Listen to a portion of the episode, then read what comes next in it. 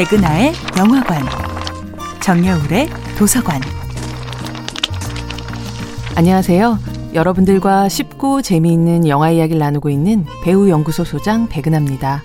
이번 주에 만나보고 있는 영화는 안소니 민겔라 감독, 맷 데이먼 주연의 2000년도 영화 리플리입니다.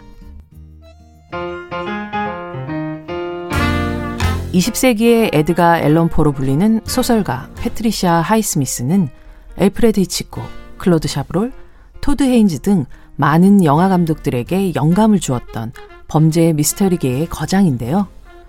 그중 희대의 사이코패스이자 외로운 사기꾼 톰 리플리는 그녀의 작품 세계 속에서 가장 큰 애정을 쏟았던 캐릭터였습니다. 작가 하이스미스는 지하의 리플리, 리플리의 게임, 리플리를 따라간 소년, 심연의 리플리 등 연작 소설을 통해 청년부터 중년까지 이어지는 리플리 씨의 삶을 흥미롭게 따라갔는데요.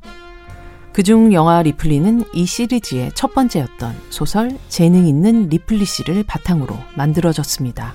말하자면 리플리, The Beginning 같은 작품이라고 해야 할까요?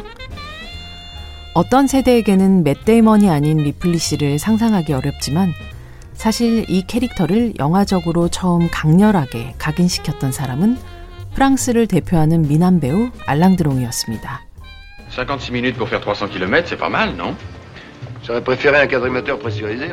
영화 금지된 장난의 감독 르네 클레망이 연출했던 1960년대 영화 태양은 가득히에서 톰 리플리 역을 맡은 알랭드롱은 눈부시게 아름다운 미모와 함께 일약 스타로 발돋움하게 되죠.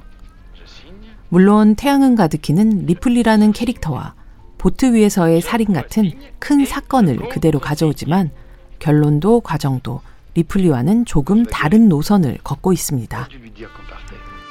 알랭 드롱의 태양은 가득히가 가난한 청년이었던 리플리의 불을 향한 경제적인 욕망에 더 초점을 맞추었다면 리플리는 애정과 관심, 동경과 배신 같은 심리적인 부분을 더욱 집요하게 파고듭니다.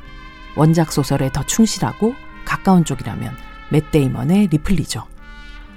작가 하이스미스가 1955년에 탄생시킨 리플리라는 이름은 이제 모방의 삶을 대표하는 이름으로 자리 잡았습니다.